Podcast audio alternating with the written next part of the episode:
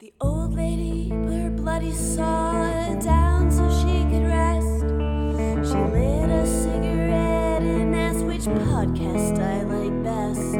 Well, my favorite podcast is Sometimes Dead is Better. Dead is Better. Sometimes Dead is Better. With Chris and Kristen. All right, hello and welcome to Sometimes Dead is Better. And it's me, Kristen, And me, Chris. and we're doing a Special episode that we have yet to figure out what we're going to call it. So we have several ideas. mhm. Um, we're going to decide soon. Hopefully, one of you guys may have an idea too, and you can send it to us. that'd be great. If you could do the work for us, that would be wonderful. Right. But a couple of thoughts um, for your suggestions are because the idea is this is not the sort of main course, but it's not any less either. Right. So s- these episodes will be every other week, correct? Right. And typically they don't involve a well a horror movie. right. They're a TV episode or an episode with maybe Kristen's family or um, something about my cat. Right. Uh, so originally we called them minisodes, but that's not really accurate, is it, Kristen? No, because they're not necessarily shorter. At all. They're just different. right. So we're trying to come up. So should we tell them what ideas we had come up with? And- Yes. Okay. So Chris, one of Chris's really good ones was because one of our favorite shows is the X Files. We were trying to figure out how we could call it like a Monster of the Week episode because they obviously have their whole overarching story, which is the conspiracies and the aliens and their relationships. But then they'll have just an episode that's just about this particular monster. Right. Like the I mean they're just as good as the other episodes, Yeah. but you don't have to watch them to get the whole story. Of course, that Mm. doesn't really apply to our thing either. But, but anyway, so we're thinking special Monster of the Week episode or something like that. Um, but maybe that's confusing too. So another thought we had is sometimes something else is better, Right. So sometimes X Files is better. right? Or, Or, sometimes Elise is better. um, although that episode hasn't aired yet, has it? I think that's gonna be like a bonus bonus. Oh, bonus, bonus. Okay. So that way, uh, because it's that one's really different, and I understand if people are like, "What the fuck is this?" yeah. So we'll put it out for it's a it's an episode with my daughter. Right. It's, it's it's in the can, folks. Yeah, and it's um its own little thing, and it's really mainly because she really wanted to do it, and I kind of like her a whole bunch. So Um, well, I think it's a good episode. Okay. Um, then what were some other ideas? Uh, oh, so we're referring it to as some sort of bonus content or sp- oh, special, special features. features. Right. But we wa- don't want to imply that it's not worth listening to. So um, our hands are tied. We need we need ideas. We'll probably never change. it's, Um, it's on a different path of the Right. same show right. branch Right. what a, a spin-off it's not really a sp- it's kind of a spin-off Yeah. God, we're a mess. We need a marketing team. um, anyway, so that just explains uh, our confusion and probably your confusion. So let us know if you have thoughts. Hopefully, we'll figure it out ourselves. What are we drinking today, Kristen? well i got a venti cold foam cold brew from starbucks because i'm very tired because i was up late drinking last night and then i had to sleep in the same bed as my five-year-old who had a cold But also, coffee has to do with. oh yes Right. Didn't we already talk about this? no Like, you're so tired. I had two pillows smash around my face trying to sleep because my son was snoring and moving around and sniffing and kicking me. But yes, it does have to do with coffee too. But Chris, what are you drinking?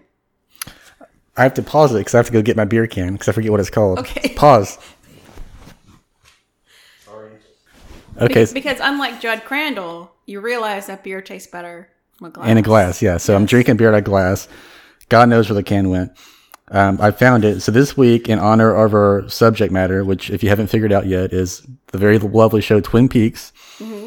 Uh, we're I'm drinking uh, Cross Eyed Owl Brewing Company, the IPA, and they are a fine brewer from Decatur, Alabama.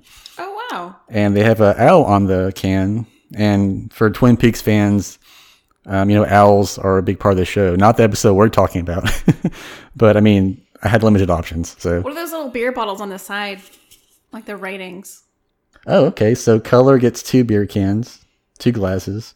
Bitterness gets four. It is quite bitter.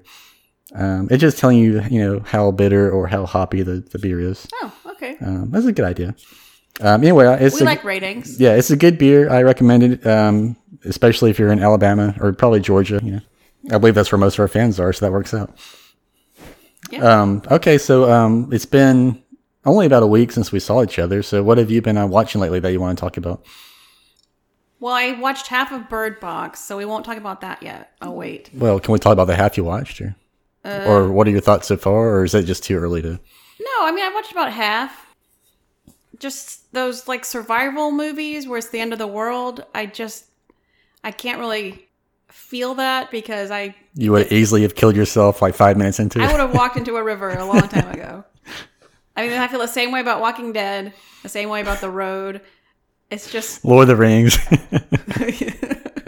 would not have made it out of the Shire. no. And then you know, I was saying like in The Mist, like that that would be me at the end of The Mist. No spoilers. yeah, but tangent. We may have to do a missed episode one time. yeah. We that talk would about be- it a lot. Yeah, that's in, true. In normal I conversation. know that's funny. Um, and so that part is just like uh, the so the I mean I like the scenes of them cutting back to her, but it, then again it's just like there's no that's- all I see is survival. There isn't somebody there's any love or I mean obviously they're called boy and girl. What the fuck? Why are you still living? Yeah, You Mm-hmm. well, you can't have to even- finish it. You have to I fin- know, I know. um, But no, I, I had those kind of thoughts too. I do think Sandra Bullock plays a really good um, mean person. Um, yeah, yeah, I do too. It's kind of like how she was that character in 28 Days Yes. um, or 28 Weeks. Um, Yes, I not the love that. zombie movie. No, no, no. Um, yeah, twenty eight days. Yeah. I love that movie. yeah, she's great in that. And it's kind of the same. It's basically the same character, except she's not, you know, a drug addict or whatever.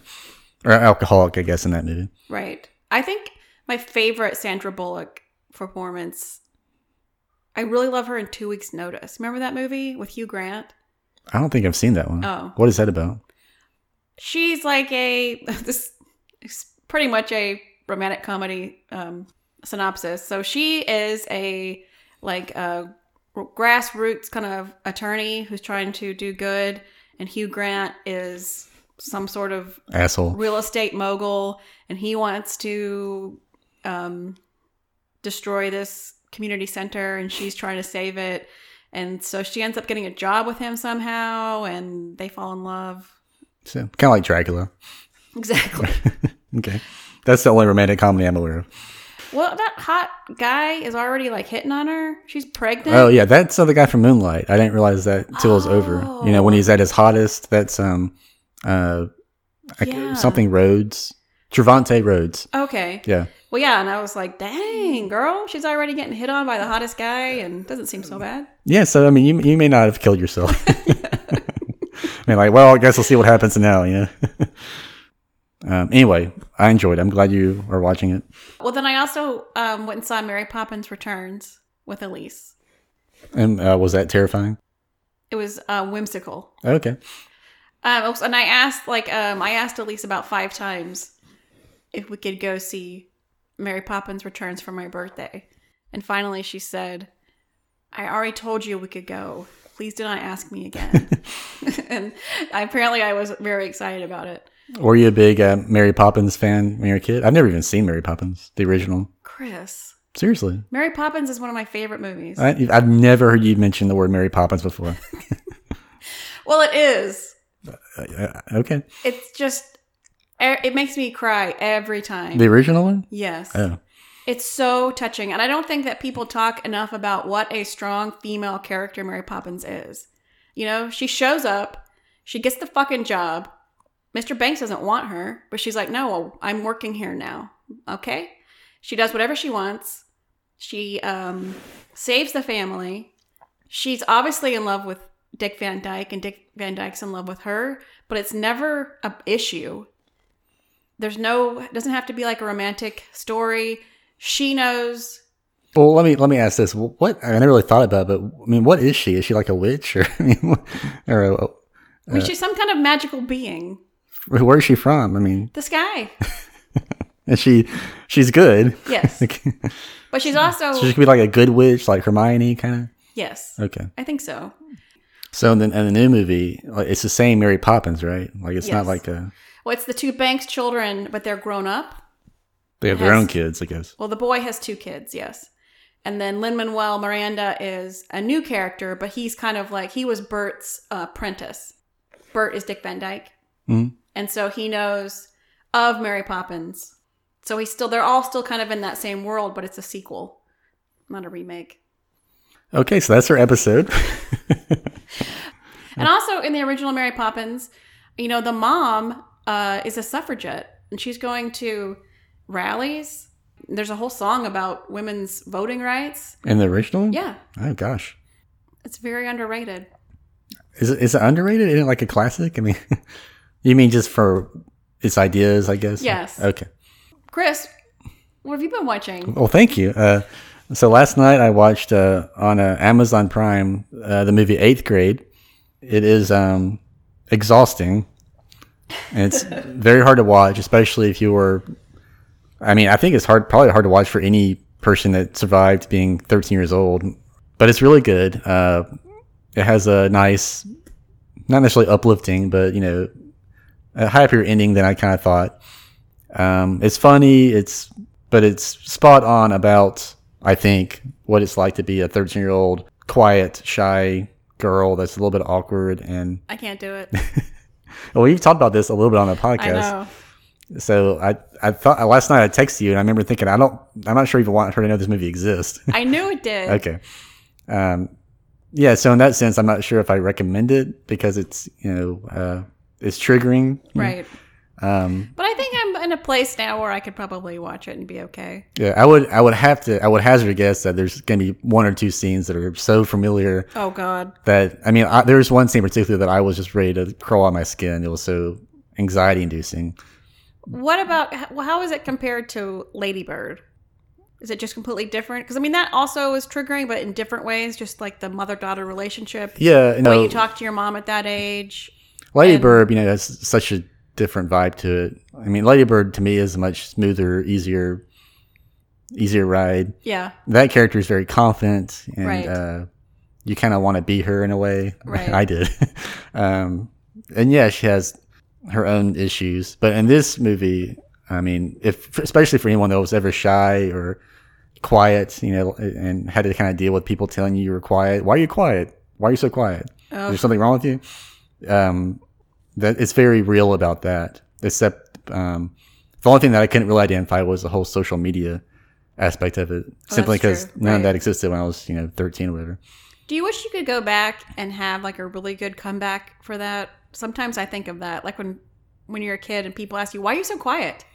You just had something a good comeback for that, like I, I just don't know if there's a good answer. It's like, like something really creepy, just to like creep them Oh. out. Because I'll, 'cause I'll tell where all the bodies are buried or whatever. But but you but you can't say anything either because yeah. You're I, too but quiet. but the other part is like you never really feel like you're quiet. You I feel like know. you're yourself. just trying to be yeah. man. It's like I'm sorry, I'm just not opening my mouth and like vomiting words right now. Right. I mean, usually I would just say like I think my stock answer was, "Well, what do you want me to talk about?" right. Yes. I highly recommend it. Where can you see it? I watched it on Amazon Prime. Oh, wonderful. Yeah. So what are we talking about today? Well, uh, this week uh, I thought we would talk about one of my favorite shows. Is it one of your favorite shows? I really love it. Okay, so we've already done The X Files. Is that the only show we've done, really? Mm-hmm. Yeah. Okay, well, I guess we haven't done too many. So this show is uh, even um, a precursor to the X Files, and in some of, in some sense, inspired the X Files. Mm-hmm. It also is known to have inspired such great shows as Sopranos. David uh, Chase says so. Oh, cool. Um, Pretty much every major prestige show that came out at a certain time says, you know, Twin Peaks kind of did it first, Hmm. as far as being different. Oh, so yeah, so the show is Twin Peaks. um, and what I thought we'd do is, since we can't really talk about the whole show because we'll be here just all day, um, especially in like the new revival that came out, which I Right. could just do a whole thing on. People have. Yeah. I mean, and just spoiler alert, it's fantastic. So we decided for purpose of this podcast, we'll just talk about the first episode, the Right. pilot. The pilot, which is almost a movie. It's Yeah. an hour and a half long. Yeah, in fact, you can. There was a time where you could rent it by itself on VHS, um, which I did when I was a kid, and um, and that's how I even came across it. So I thought we talked a little bit about how we came across this show, since we're it, we didn't like just stumble upon it on Netflix. I think most people do these days. Not that there's anything wrong with that, but um, I mean losers. but uh, so in- when I was a kid in the '90s, I was kind of aware of it. Like I knew it was out there. I knew, I knew it was for adults, and I couldn't watch it, um, or I probably shouldn't watch it. um, but also, I was kind of limited to just whatever my parents watch, and my parents didn't watch that, Right. so I didn't watch it either. And I remember seeing it made fun of on The Simpsons, and thinking that was kind of cool. And so one day I saw it on video at the video store, probably the library, to be honest with you.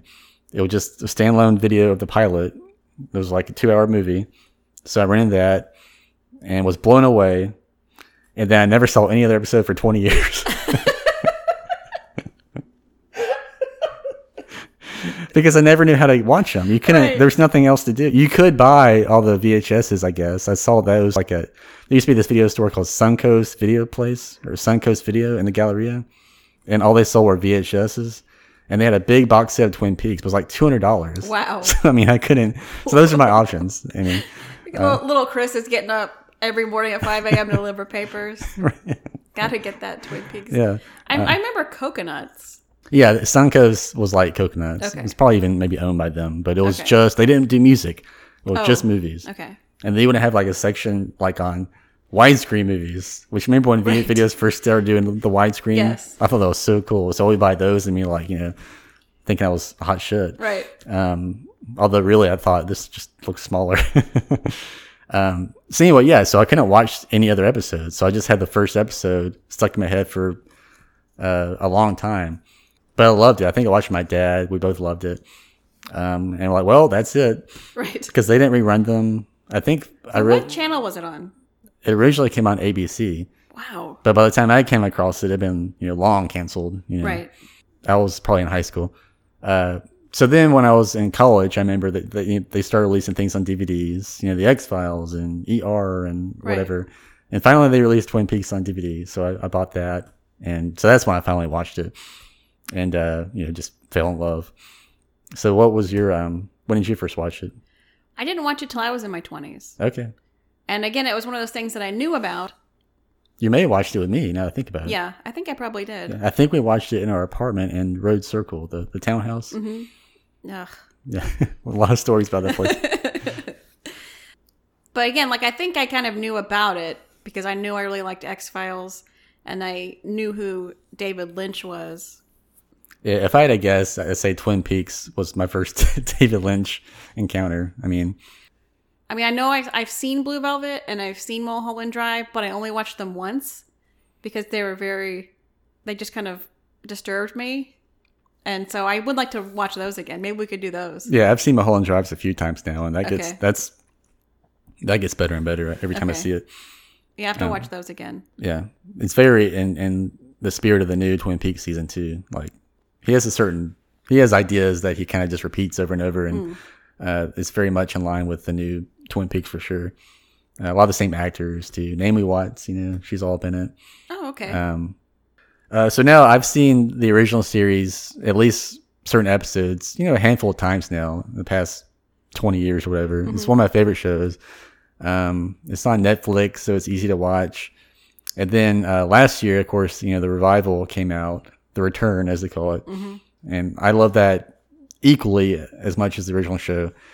Although it is you know a lot different, so but we won't we won't talk about that because you know we don't have all day. So again, we're just going to talk about uh, the first episode, the Yeah, pilot, Um, which I guess we should also acknowledge is not really necessarily a horror episode or a horror movie. There are very scary episodes of Twin Peaks. This isn't necessarily one of them. I mean, it has a few moments, but Yeah, I mean, it is more like a mystery, Yeah. um, quirky thing. so, Twin Peaks, the first episode, was released in April of 1990. So, that's a long time, right? Mhm. and we just watched. I just watched this again uh, last night. I mean, of course, I've seen it many times. I, you saw it, I guess, this week probably. I watched it last night too. Oh, really? I finished it up last night.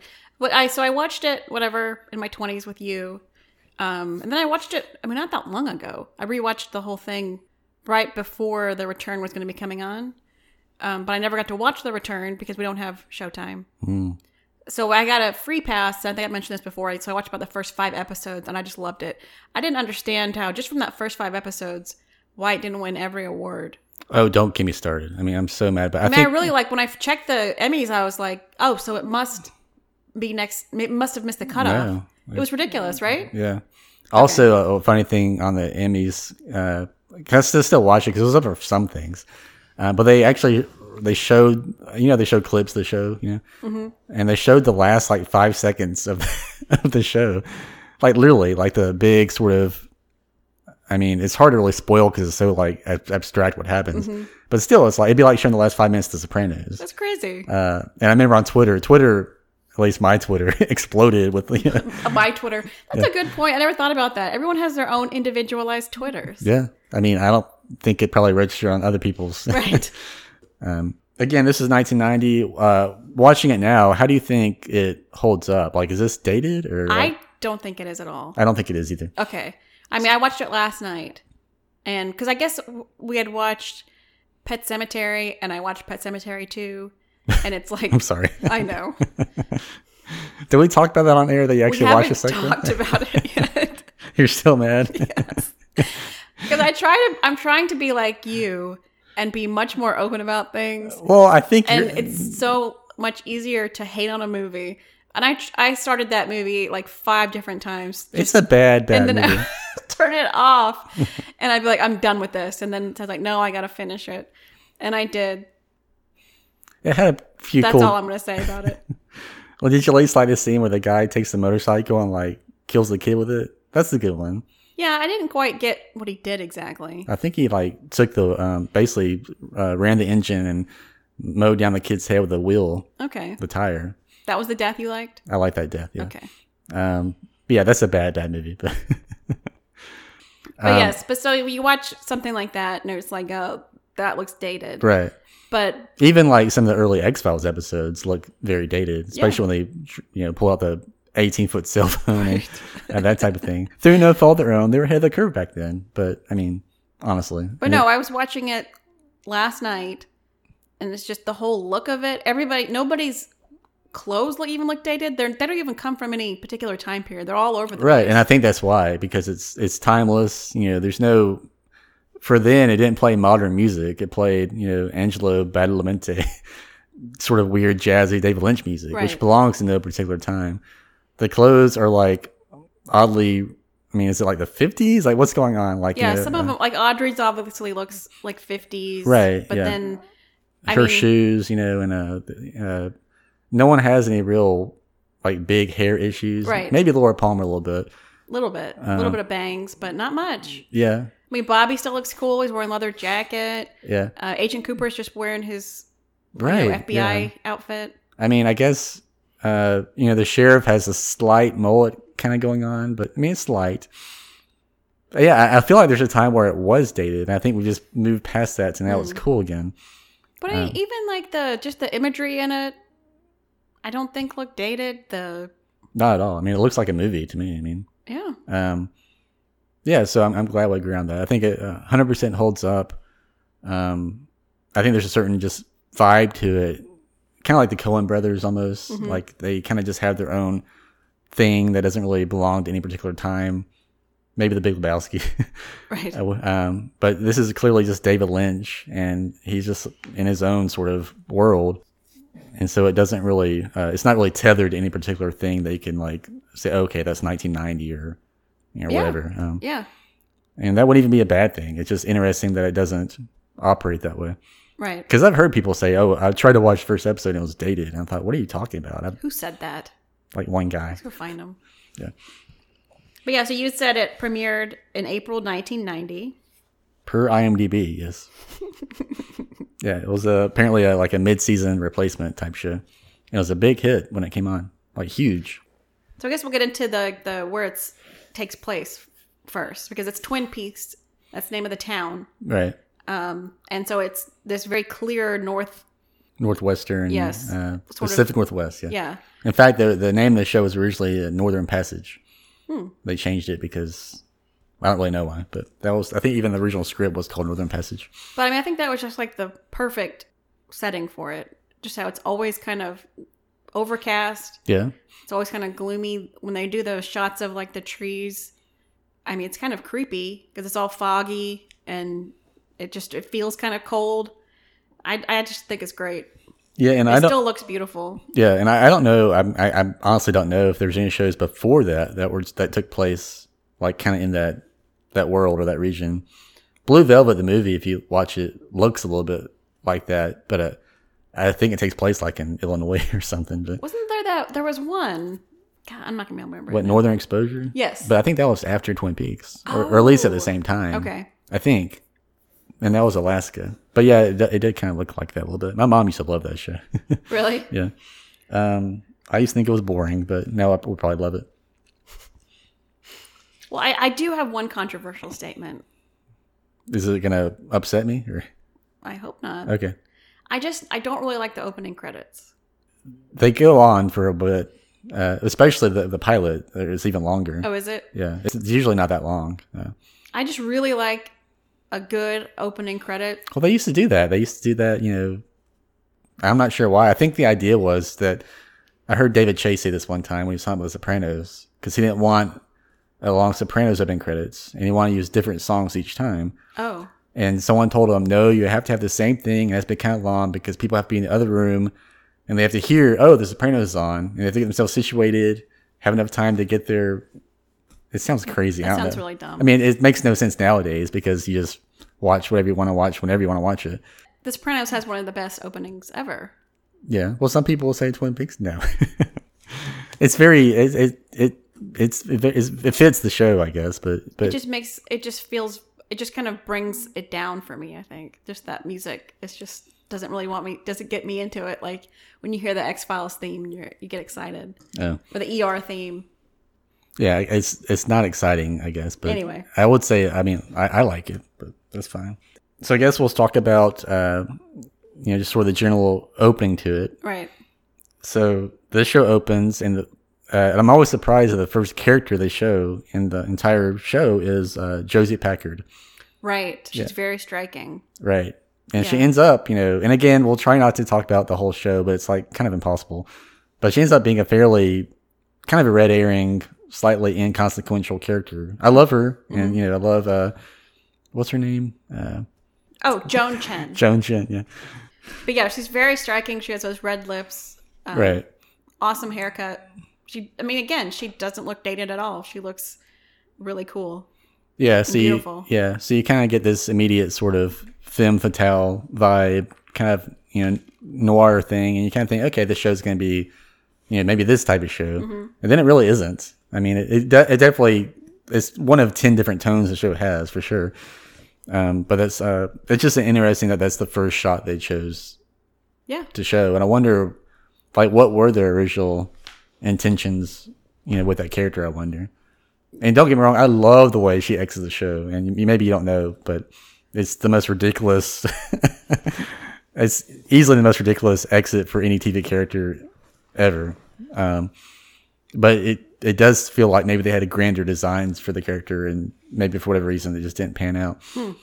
Uh, or maybe they just thought it would look weird to start a show set in the Pacific Northwest with a you know an Asian character uh, looking mysteriously into the mirror. I don't, I don't know. Right.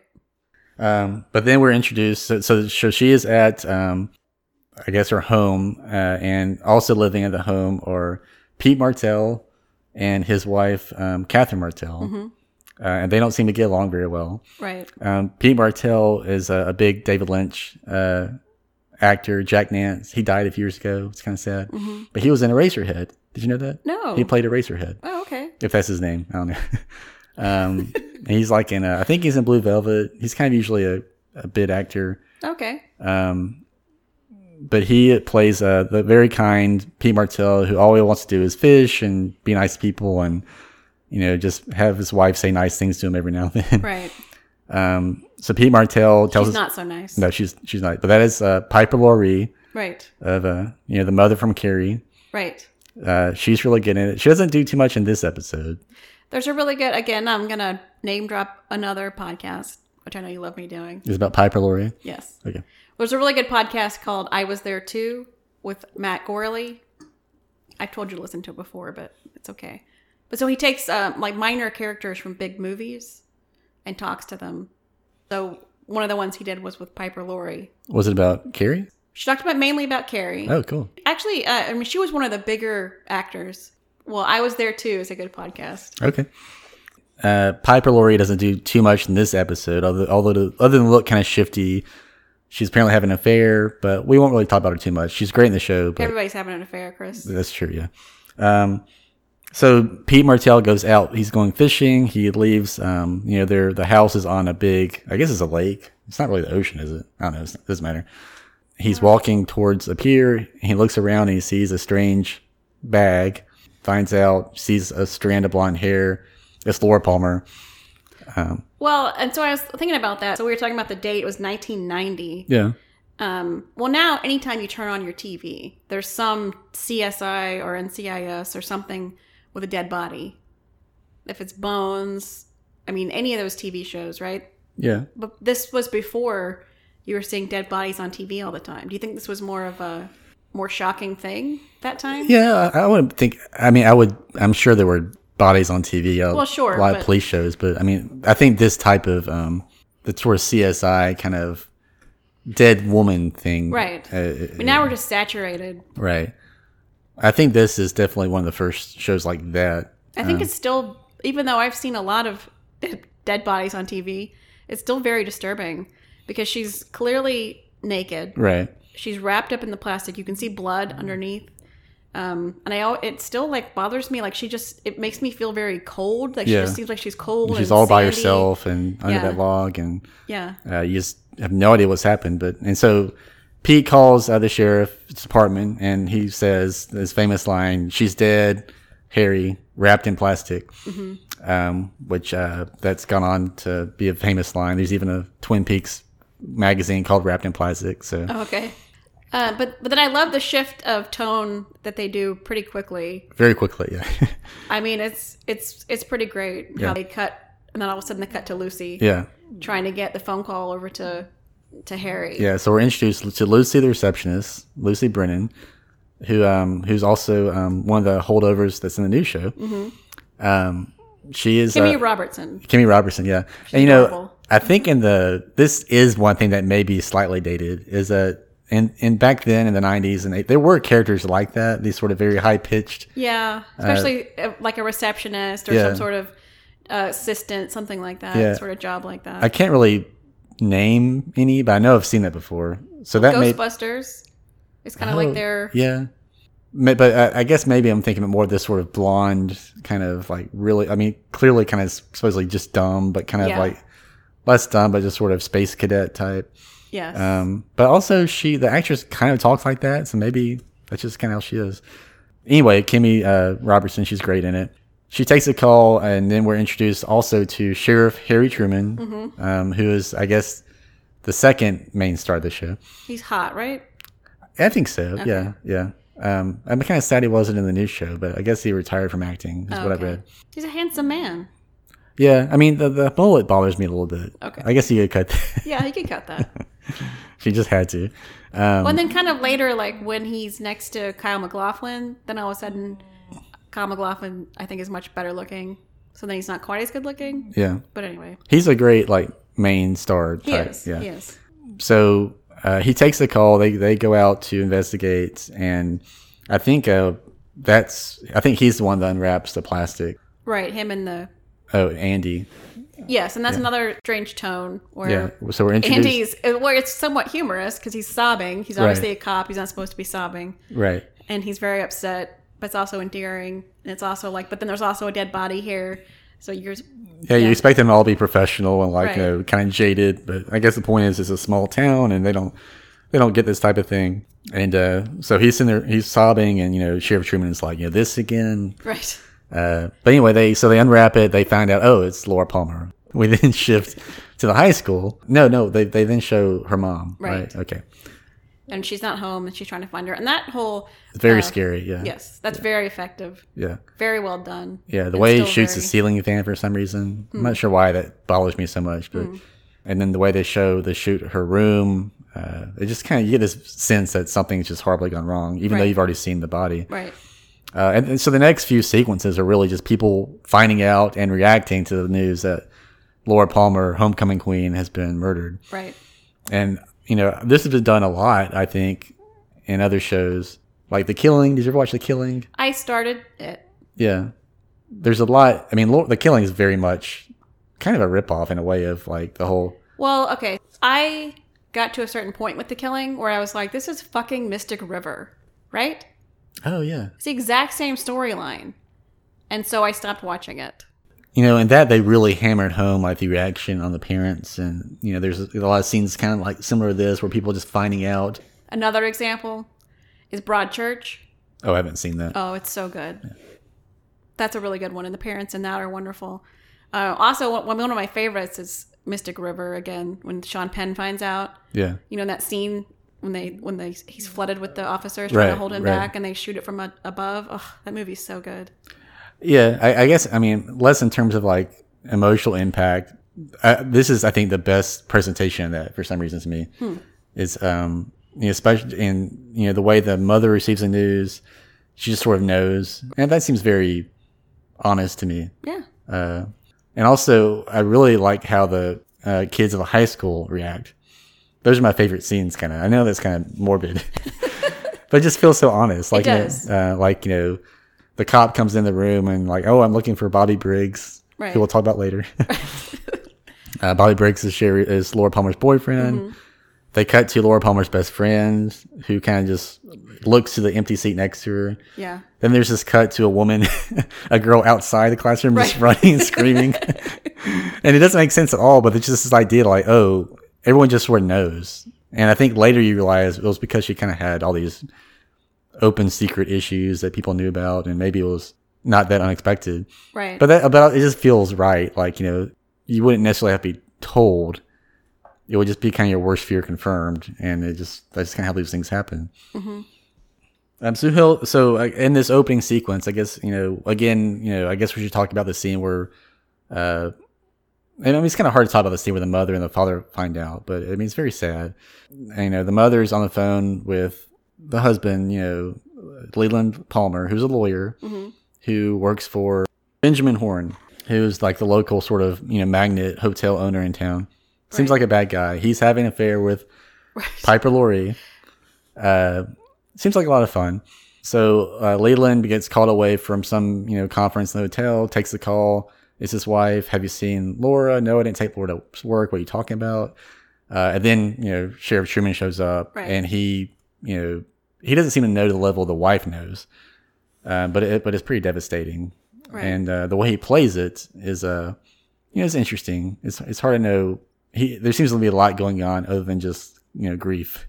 like would you agree? Or with Leland yeah, just from knowing a lot of true crime and knowing all about stories you know it's usually the dad or the someone in the family the boyfriend right, and so you're wondering like is he trying to figure out how to act um right, yeah. It kind of yeah. Is he overreacting?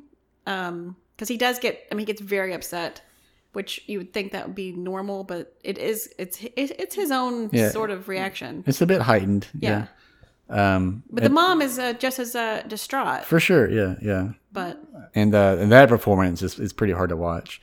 So that's where the you know, so you know that's when the first sequence that kind of ends, and then we're introduced to some other characters, uh, mainly uh, my favorite being Audrey Horn, right, daughter of Benjamin. who uh, her reaction when she hears is a very subtle smile, Right. almost. Yeah, well, kind of almost like a knowing smile, maybe.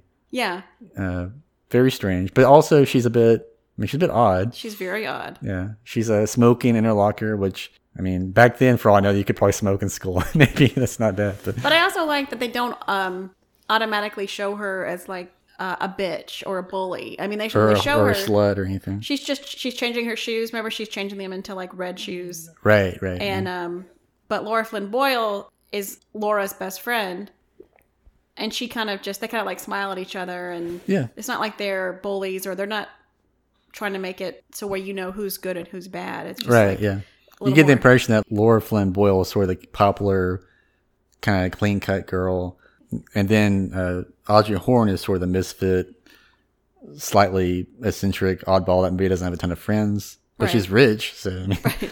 Well, she obviously obviously likes to do her own thing too. Yeah. So and she's uh, she's in trouble. yeah, I mean, how is she dressed in this? I mean, we talk about the red shoes, but she has like a sort of plaid skirt. Am I right about that? And It's it's some sort of like tight, like a pencil Yes. skirt, and then a little um a little sweater. Right. So I, I guess the way she dresses in the pilot is kind of the way people think about the way people dress in Twin Peaks, like the show. Oh, okay. Like it- it's iconic. okay. Yeah. Although not everyone really dresses like that. when she has that short haircut, oh yeah, she looks great. she does. Yeah, she's very pretty. I, and I, I think that actress uh, got in a lot of trouble because she did Playgirl, Playboy. Oh, really? I mean, where she did Playgirl?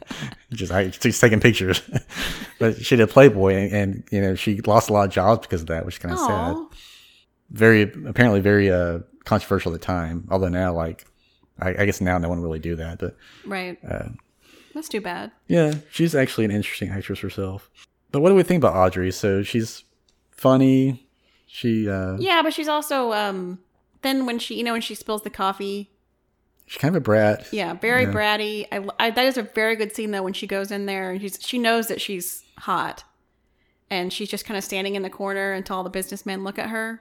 That's a good scene because you see one of them kind of look, and then all of a sudden they're all looking at her. Then she like sabotages her her dad's deal yeah she because she, has just wants to, I guess. And she's and she gets she's giddily excited about it. yeah so we know a couple things she doesn't get along with her dad it's not really explained too much in the pilot although you know she's you know high school or she's trouble and her dad's like sort of a She's your little rich girl, Yeah.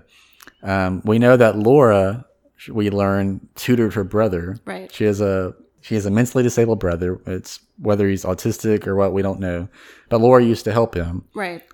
and so for that reason, you know, it's unclear whether they were friends, but she had some sort of relationship with Laura. But otherwise, she doesn't seem to have any particular romantic interests at the time, unlike every other female on the show. But my favorite reaction to learning about Laura being killed is uh, her boyfriend, Bobby Briggs. So Bobby Briggs is played by Dana Ashbrook, who I'm not really aware of anything else he's been in except for Twin Peaks. But I mean, he's a fine actor. The choices he makes in this show are uh, puzzling, um, but I would not have it like any other way. I, I think he does. It's so interesting to watch him in any given second react to what he's being told. It, it goes from like confusion to sort of like why am why are they telling me this? Uh huh. to oh she's dead and then there's all this sense like do i care about that Uh, i mean it's just at least it's just on his face i mean you Right. know, and like you later learn yeah he's, he has a lot of emotions about it but the way he plays it it, it feels very th- that also feels very real to me like he's a high schooler right. he's not going to have an appropriate reaction i think that later lends credence to maybe him being a suspect Right. but he's just a dopey kid hmm you know, I, you know, he kind of laughs a little bit almost. Mhm. Uh, I mean, I could watch that scene where he's being told about her dad being killed by Andy and uh, I guess Sheriff Truman over and over and over again. I just think it's a great scene. It is. So Bobby Briggs again is nominally dating Laura Palmer, at least we're told that, but he is having an affair with uh, Shelly, Mhm. Shelly the waitress, Shelly Johnson, who is married to Leo Johnson, Who's a bad motherfucker? yeah. Do we learn in the in the first? I guess in the first episode, we learned he's just a bad guy. right? Yes. He's abusive. He's Mhm. mean to her. Yes. He's very scary. Yeah. He want, smoke one type of cigarette while Right. you're here. Um, he has some pretty great lines later in the show, but he's just he's kind of a stock abusive husband. That's not really true. He's not stock anything. He's a pretty weird character. Yeah. But he's a scary guy. Okay, so we can uh, I guess wrap up talking about Laura's death and the reaction on her friends Mm-hmm. by talking about the sort of the main characters in the show as far as from the high school side of things. The love triangle. Mm-hmm. Um, although I guess there's really four people involved. I don't know. Right. I was about to say Love quadrangle. Is that quad? Yeah. quad. Yeah. Yeah, sure. Okay. Love quad. Mm-hmm. as we know, Laura was dating Bobby Briggs. Bobby Briggs is a mess. Yes, He's the best. Uh, I think best performance on the show. it's very good. Uh, he seems to be like he walked in from like some sort of '50s James Dean movie or something. but he's basically like the bad boy, right? Oh yes, He wears a leather jacket. Yes. Does he? Yeah. yes. Uh, kind of has the mop top haircut. Yeah, yeah, long hair that he kind of pushes back. Mm-hmm. Um, he's got a tood. Uh, he smokes. Um, he's he having- drinks. he surfboards on the top of his Yeah, car. Right. so Laura's best friend, meanwhile, is uh, Donna Hayward, played by the great Laura Flynn Boyle, Mm-hmm. who looks about 85 pounds. Most of that just that flop of hair. She's I got. know, my Those God. Big jackets. Uh, I I guess it's before she dated Jack Nicholson, but oh, she was dating uh, Kyle MacLachlan at the time. Did you know that? what? Yes. Yeah. How old was she supposed to be? I mean, how old was she in real life? I think they're all older than what they played. Okay. Um, but I don't know. um, but yeah, so that and that actually caused a lot of drama uh, uh, on the set. I bet. Particularly with storylines. Uh, like for instance, there was supposed to be a storyline where Agent Cooper, who we haven't introduced yet, you know, falls in love and or they you know with Audrey, Right. and Laura Flynn Boyle was not having it, and so that's why that storyline. never went- What? Yes, yes, hundred percent. Oh my Uh, I gosh. think they broke up during the show. Um, so she, I think she was always a bit of a troublemaker. That that actress. right. um, but it, but in Twin Peaks, she seems so sweet, and she's like the good girl. Yeah, I think she was kind of like the Shannon Doherty of that show. Yeah, which I love. Uh, so anyway, so she plays Laura's uh, straight laced um, best friend. She's like the one character in the show you absolutely know probably had nothing to do with the murder. um, I mean, although, but uh, she just you know she's just kind of uh, you know she's Brenda uh, Walsh from 90210 oh, basically, um, in every sense of the word. So, and then there's James Hurley. Mm-hmm. Now James Hurley is the biker. He also looks like he walked in off a 50s movie. Yes. he has spiky hair. He's very brooding. yes. Uh, very James Dean. He's uh, very hot. I think we agree, right? Oh, so you're for Bobby. Okay, we'll talk about it later. Okay. Um, but we, but you know, they seem to be. They have some interaction early in the show. Bobby and uh, Donna. We know they're friends. Uh, eventually, we learn that yeah, okay, so Bobby is also seeing or sleeping with Laura. We're not really Right. sure what. So Laura has a few boyfriends around. But then it looks like Bobby and Donna have a thing. Not Bobby, uh, James. James. Yeah. But then they have a like a clandestine meeting, Yeah. and then they start making out. Yeah, but they're really just bonding over the fact that Laura has died. But it also seems like they've always kind of liked each other. Yeah. I, I guess to get over it, they're gonna bone. Right. So meanwhile, Bobby, through the course of the you know investigation, is learning. Oh, so Laura also had a, another boyfriend. He, Well, pe- and then but Donna is her boyfriend, the blonde-haired guy. yeah, yeah, that. Okay. So all, there's like Nobody nobody so she's already seen somebody. is yeah. with anybody that they say. Yeah. And that scene when um, him and Bobby show up at Donna's house. I mean, they're clearly like he's smoking on the porch. Bobby's drinking, It's a different time, and the dad's just like, "Oh, those kids." right? Well, I do like though when you know the the kids show up at their dad's house and they're clearly drunk, like you say, and the dad's like, "Say, have you been you been drinking, son?" And he's like, "Oh, well, you know, we're very upset." it's like, "Oh, okay." But then like- everybody seems to go down to the one bar in Twin Peaks, which is the Roadhouse. yes, Okay, and then we also meet Big Ed, right. who owns the gas Yeah. station, That's James Hurley's uncle. and he's married to another crazy lady Yeah, Nadine. with a eye patch, Right. and he's having an affair. Right. With um Norma, who owns the diner, Yes, who is Very Shelley's pretty. boss. Yeah, Yes. yeah, she looks fabulous. Um so yeah, so there's a lot going on. We won't spend too much time on those characters though, just because they don't have, you know, too much to do in the first episode. They're kind of, you know, color.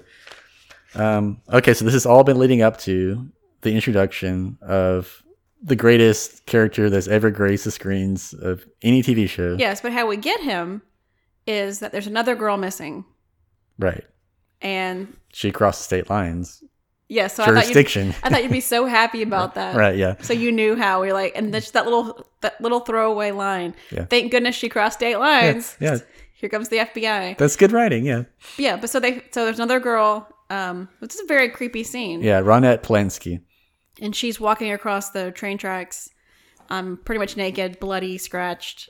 Right. And she had already been missing at that point. You know, they knew Laura was found dead, but they, they had already said, and there's another girl from the same high school that's missing. So it was assumed that, you know, that something is up with the both of them.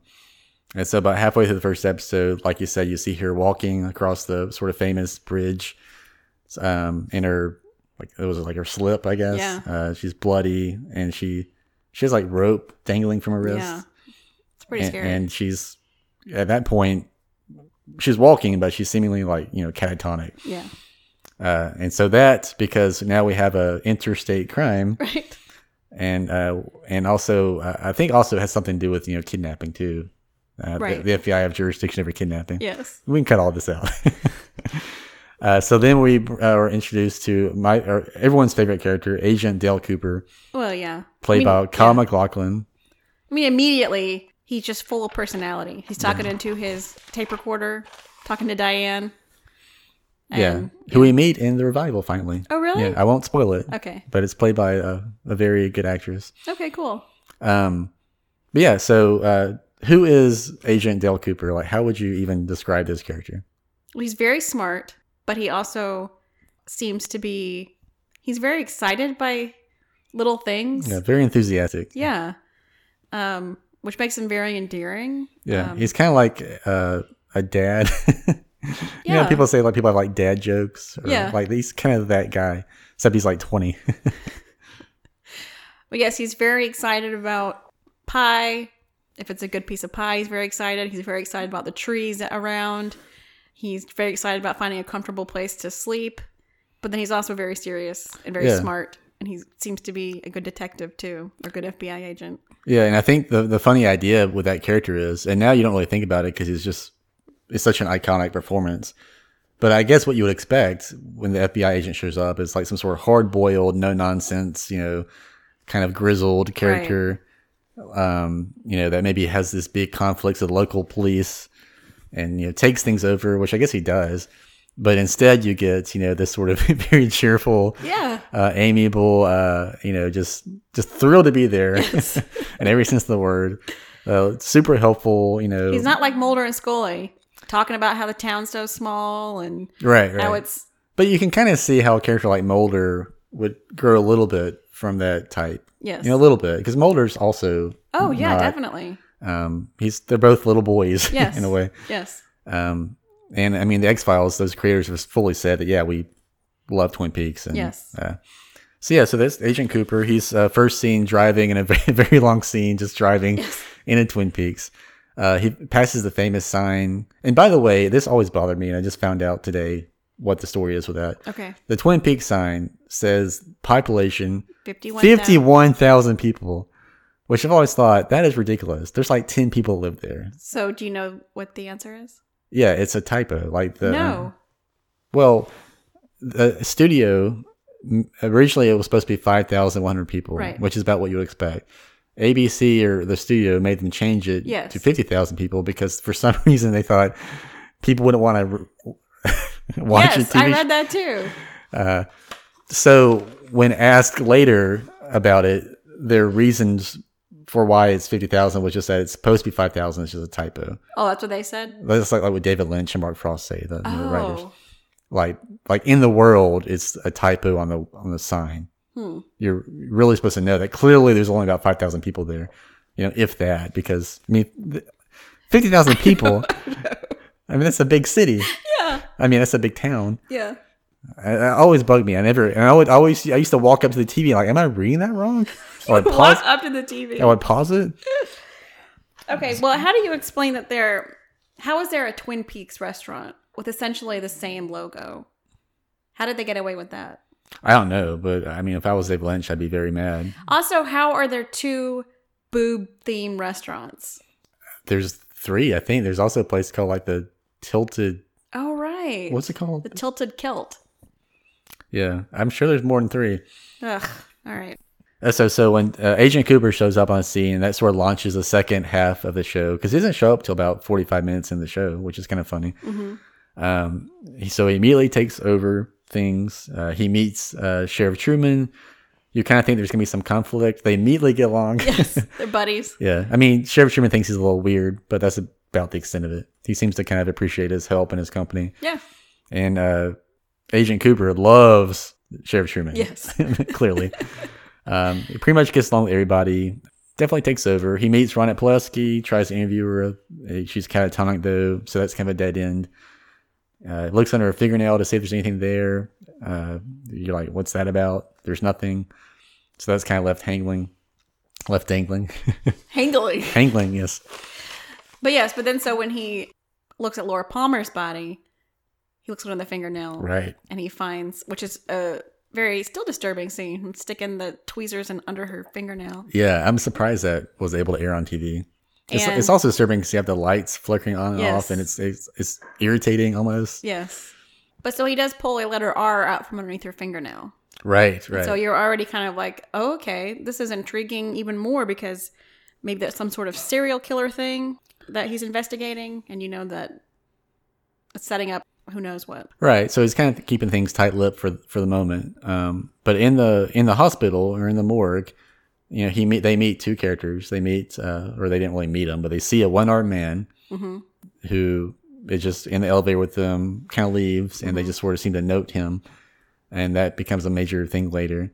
But they also meet uh, Dr. Jacoby, who's played by Russ Tamblyn, who apparently was on West Side Story. Okay. Uh, he's a big, he used to be a big song and dance man. Um, but anyway, in this show, he's just this sort of wackadoo psychiatrist type. Sh- A- uh, Agent Cooper seems immediately suspicious of him, Oh, right. Well, especially he's, I mean, he's super creepy, right? but then he also mentions giddily, like, by the way, Laura was my patient. Don't tell her parents. Right. It's like, oh, okay. He's kind of laughing about it, Yeah, red flags. right? Um, but it's almost like too much, But- Right. But yeah, so there's a couple new characters. And then they have the great sequence in the town hall hmm where they have their meeting. The mayor stands up. and one of my favorite parts is when, you know, his whole contribution to the meeting is, is this thing on? Is this thing on? and he's quickly set down. Right. Uh, you, you meet the log lady, the very famous log Yes. lady, who's in the back, sort of officiously, you know, turning on the lights on and off to get the meeting started. Well, yeah, I like that. Um, Agent Cooper's like, "Who's that?" And he's just like, "Oh, we call her Log Lady," and we're just you just go along with it. Right. Okay, She's holding a log, a giant log. I don't think she has any lines in the first episode. Uh, she also recently passed away. That that Yes. actress. well, she got to be in the revival a little bit. Yeah, she did. And those scenes are very. She's actually a pretty big part of it, but her scenes are kind of the saddest. So at the meeting, uh, you know, Agent Cooper sort of explains, "Oh, you know, here's the situation. A, a girl was murdered a year ago. We found a letter under her nail. I forget what the letter is, like B. So Laura is now the second in this sort of chain of events. So yeah, maybe we do have a serial killer. Uh, and he and he kind of mentions, you know, you know, it could be anybody in this room. Yeah. So then they enact a curfew, which nobody abides by. Right. Before or after that, I forget the exact sequence. We had this scene where um, Sheriff uh, Agent Cooper is interviewing Bobby Briggs. Mm-hmm. Um, he during the course of the interview pretty quickly determines that Bobby is not the killer. He actually Right. types out he is not the killer, Yes. or he didn't do it. Uh, but that's how Bobby finds out about James Hurley Right. because you know he uh, video of Laura Palmer and uh, Donna dancing in the meadow. Which is that what teenage girls do? I mean, I don't remember doing that. you know, have picnics. It seems unlikely to me, but I mean, but then again, they had their hot biker guy there, so they're kind of putting on a show for him. yeah. So Bobby Briggs sees uh, the bike reflected in uh, Laura Palmer's eye, which is a really cool detail. Right. And you know, so does Sheriff Truman, Sheriff Agent Cooper, because he misses you know nothing. Well, yeah, but that's really interesting too. Like they kind of make Bobby seem like he's this kind of dumb kind of kid, but No, he's not. yeah. no, he's not.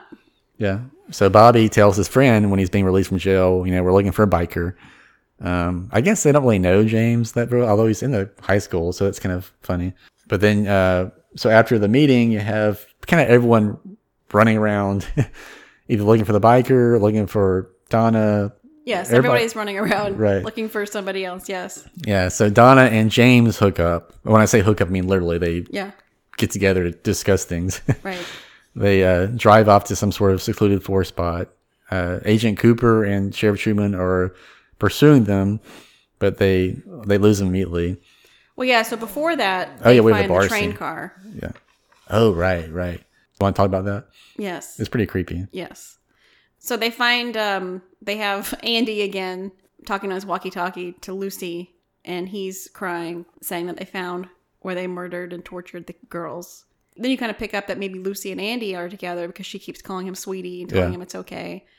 And I did like the line when he says he says tell Harry I didn't cry, which that just made me sad because he is does have this big heart, even though he's trying to be a police officer. So Agent Cooper and Sheriff Truman go and investigate, and it is pretty creepy. There's blood, there's bloody towels, and that's when they find the half of the necklace, one of those best friend necklaces that's a heart, and then they find that piece of paper that says "Fire Walk with Me." Right. Pretty cryptic clues as far as that goes. But Yes. so that's what you call it a best friend necklace. I never really knew that. yeah. the so locket, yeah. Usually, one says best and one says friends, and then Oh. you you each have one. Oh, okay. I never knew that. Oh. I guess I never had one. um, well, that, that kind of goes towards the end, but you also have this great sequence where at the the roadhouse, where everybody kind of converges to the roadhouse, Yes, it including seems to be like the main bar in town. yeah. So you have Agent Cooper, uh, Sheriff Truman in the same car. Um, you have Bobby Briggs, the high schoolers, Right. his dumb blonde friend, you know that guy. Right. They get there. You have Donna hmm Mm-hmm. show up. She, you know, s- uh, basically breaks out of her house. You know, Uh, Big Ed and Norma are there too. Big Ed, Norma, uh, pretty much everyone having an affair is meeting there all at once. Yeah, nobody will know. I guess if everybody else sees them with everybody el- somebody else, then nobody will tell anybody. Uh, well, I mean, Big Ed and Norma are like probably holding hands. I mean, like, I mean, it's a small town. It's kind of funny. They, they're not really. They're not trying very hard. no, Oh yeah, so so I was gonna say James Hurley's there, but he's not. James Hurley's waiting elsewhere. right. Um, and then you, we see that he has the other half of the necklace. Right, right. So, but at the bar, who does Bobby get in a fight with? I forget. Oh, Bobby gets in a fight with Big Ed because he's looking for James. So that's a funny scene. You just this crazy fight breaks out. Most important thing though is you have Julie Cruz there singing All right. uh, the theme song to Twin Peaks. it's so because in, that they that song is still playing when they're there's a big brawl break, breaks Right. out. Yeah, and she um she appears at the most crucial scenes throughout the show. It seems there's every now and then there's a great Roadhouse scene, and she's there playing a new song, and it's always awesome. She's also in Blue Velvet. Now I think about it, she has a similar scene in Blue Velvet. Oh, Okay, Tw cool. David Lynch loves Julie Cruz, Neat. and she's in the revival too. That happens. That's kind of an iconic scene. The whole Julie Cruz of it, you know. Right. I think And then that the- show launched her career, probably. That's great. And then so Bobby and his little friend get arrested Right. and put Yeah. in jail. So the show, the pilot, kind of ends basically with you know Donna meeting James.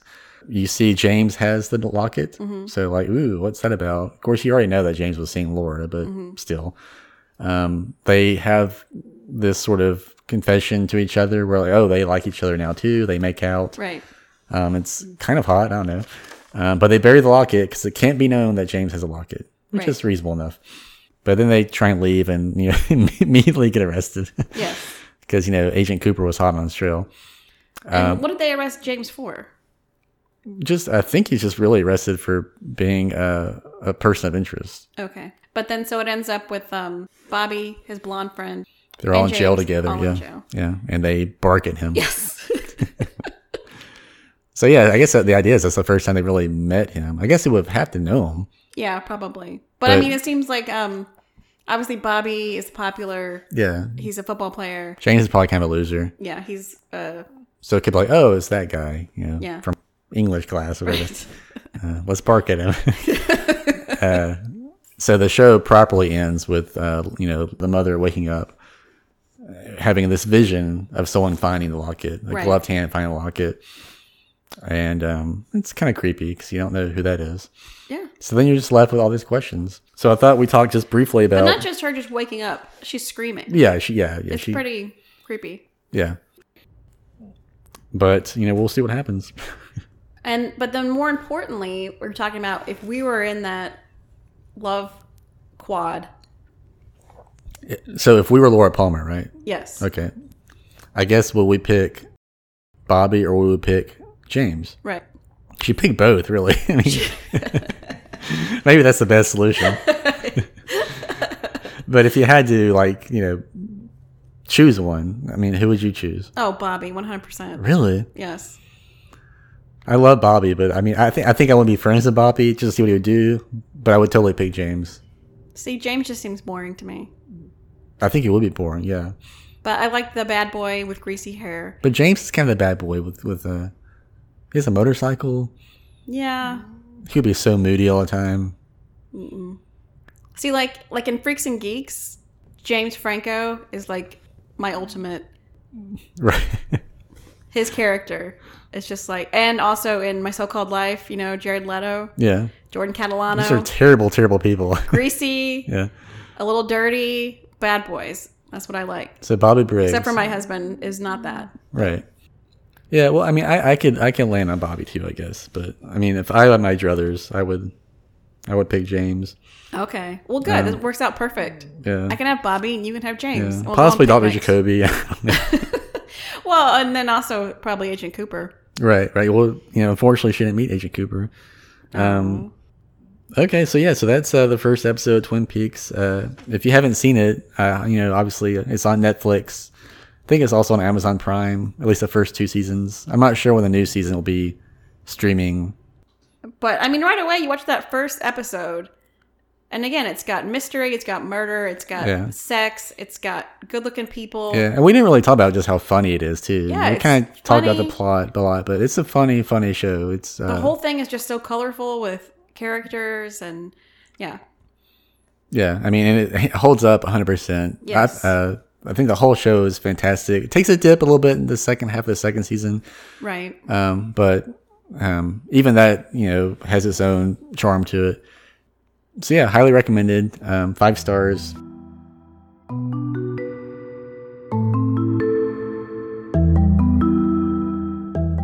So, um, do we have a, a true crime for this uh, show? Yes. Well, I wanted to tell you about the true crime that Laura Palmer's death was based on. Okay. Okay. So the Twin Peaks murder of Laura Palmer is based on the 1908 murder of Hazel Irene Drew. Have you ever heard this?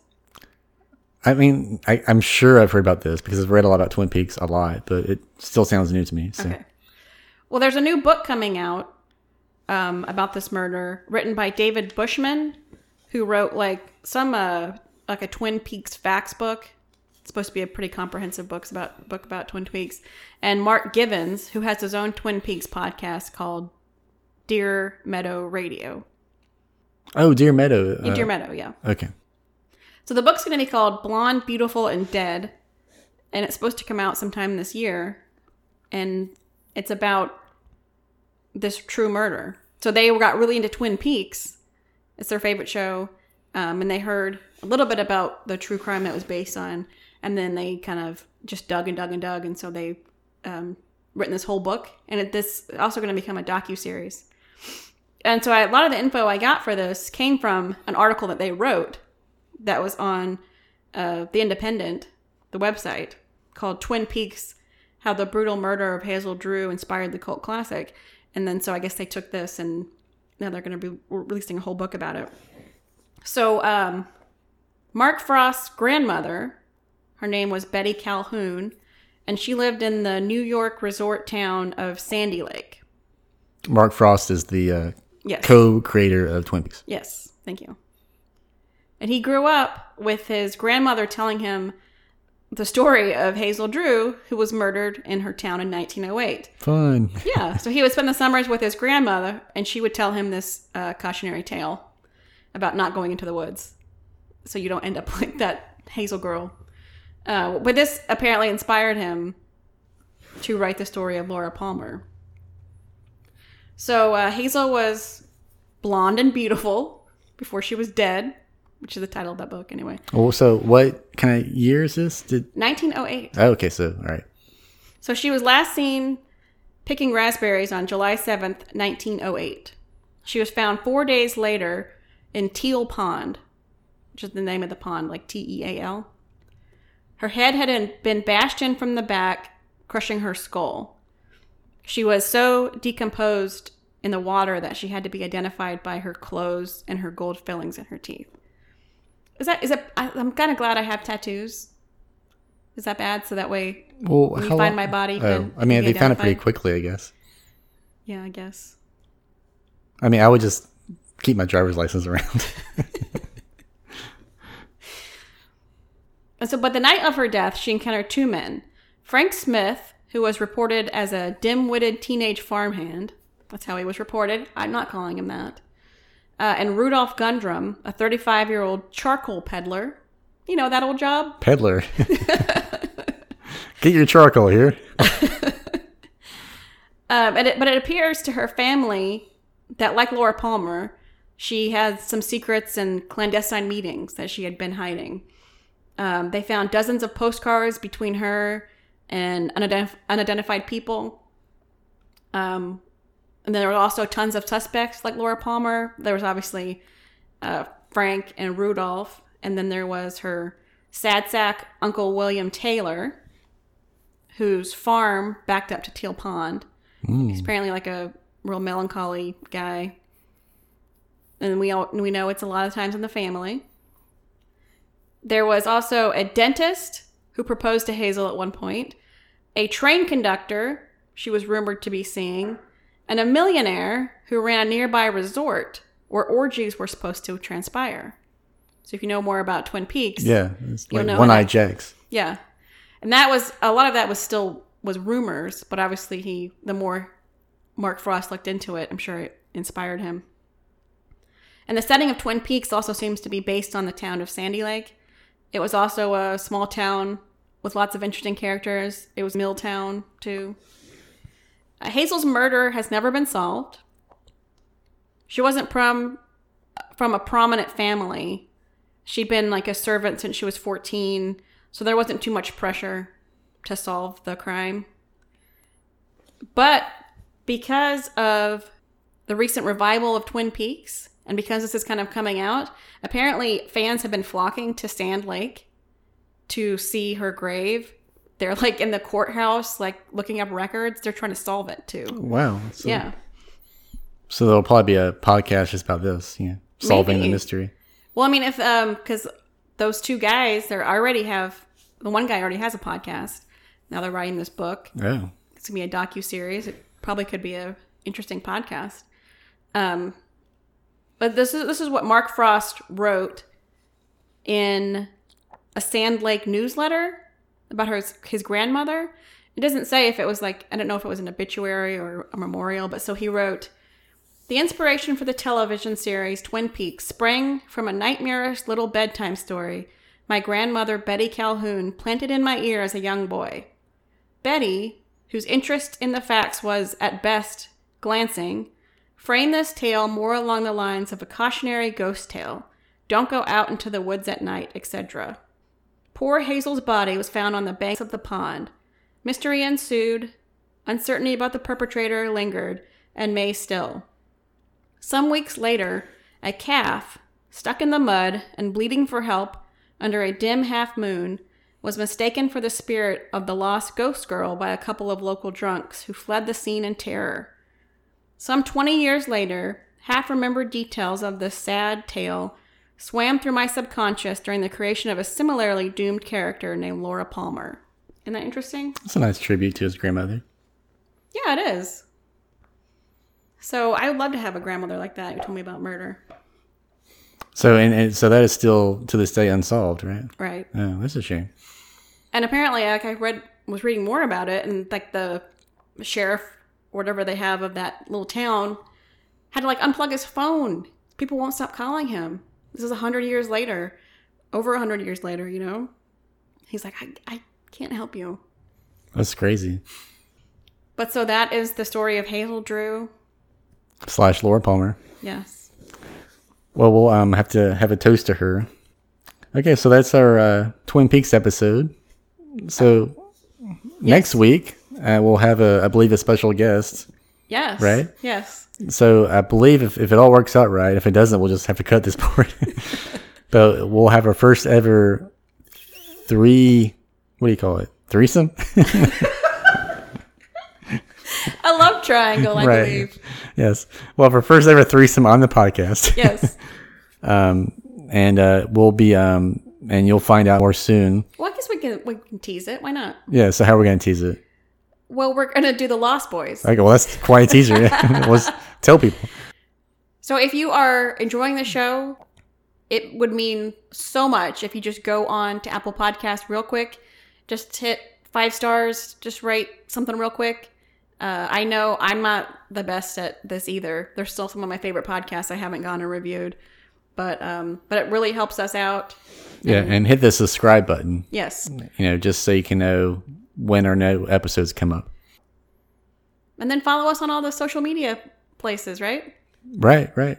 Um, and please send us suggestions for what we should call these things. These you know minisodes. Yes, and also send us if you know if we we might choose your movie. and That'd be cool. Well, uh, if you write a cool, a nice review, um, Or a mean review. Oh yeah, mean one. I'll read it too. We'll read it on the air. and That'll be fun. Well, Chris, the sun's going down now. what does that mean? It's just been a good. Oh yeah, we, we started this like four hours ago. Um, but thanks again, and uh, I guess we'll see you later. All right, good night. Bye.